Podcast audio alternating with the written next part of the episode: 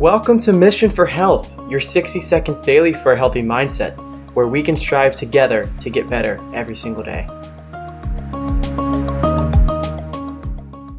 One thing that I've learned and really reflected on recently is that everyone around me in my life is a teacher.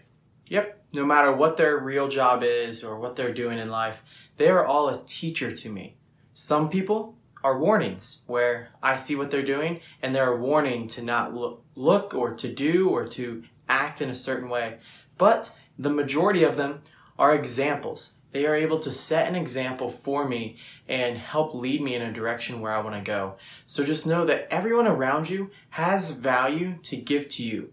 Everyone around you can teach you something, whether it's going to be to improve your way this in a certain way or to not do this because you're not going to be improving by doing that. So just know as you go throughout this week to look at people in a certain way that they have value to you um, and that they are valued because we should all love each other and be able to learn from each other uh, to be able to be better as humanity in the long run.